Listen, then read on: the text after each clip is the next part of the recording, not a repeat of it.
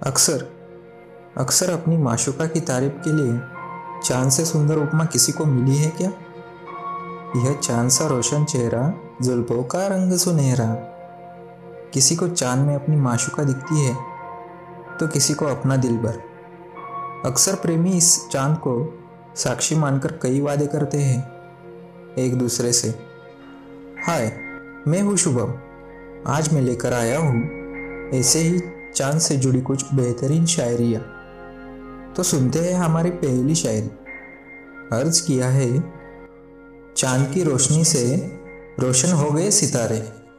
चाँद की रोशनी से रोशन हो गए सितारे, पर आपकी मुस्कान से खिल उठे गुल और सितारे। चाँद की रोशनी से सितारे रोशन हो जाते हैं। यह तो मुस्कान से गुल खिल उठे हैं। क्या मुस्कान होगी? आप मत सोचने लगना। आप सुनिए। हम आपको अपनी दूसरी शायरी सुनाते हैं।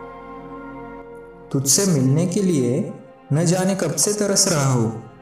तुझसे मिलने के लिए न जाने कब से तरस रहा हो।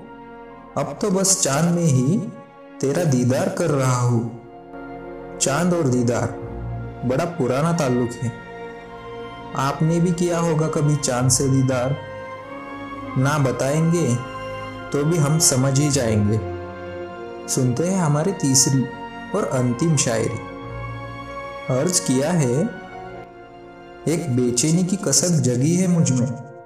एक, बेचैनी की कसक जगी है मुझमें।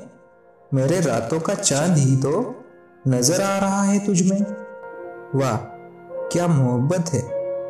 क्या आपको भी कोई चाँद में नज़र आने लगा है? हमें कमेंट बॉक्स में कमेंट करके ज़रूर बताइए।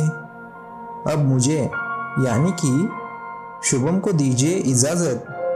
कल फिर मुलाकात होगी। कुछ ऐसे ही नायाब और बेहतरीन शायरियों के साथ। तब तक अपना बहुत सारा ख्याल रखना। अलविदा।